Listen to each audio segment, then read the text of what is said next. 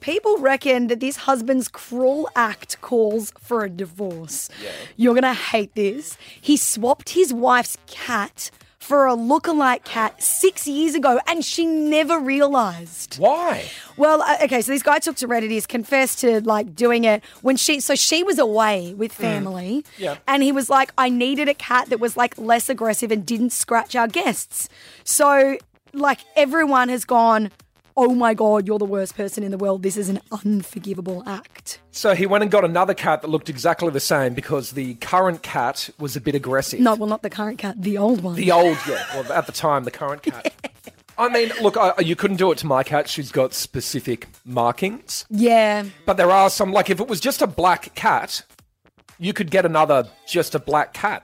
But you still know the cat's mannerisms. This is the thing. Hmm. Like if if the cat was black and had green eyes, right? Yeah. Fine, they look the same. Yeah. But if it's not being as playful as usual or anything like that, you're going to think there's something wrong with it. If it, Yeah, not if really. the cat isn't scratching everyone, what are you going to say? Oh, the behavior just changed and it Yeah. decided to be a good kitty cat. Yeah, well, I notice as they get older, they get a bit silky. Um, but I, you know, you've heard this before: parents that don't know how to deal with telling their kids that the, you know, the bird has died, they just go and get another bird. I don't like that. No, I don't like it li- I either. don't like lying about death to kids. Yeah, face reality. I think the only one where it's probably acceptable is goldfish. I mean, no one's going to tell the difference between your crappy goldfish. So true. Goldfish are the, the true exception.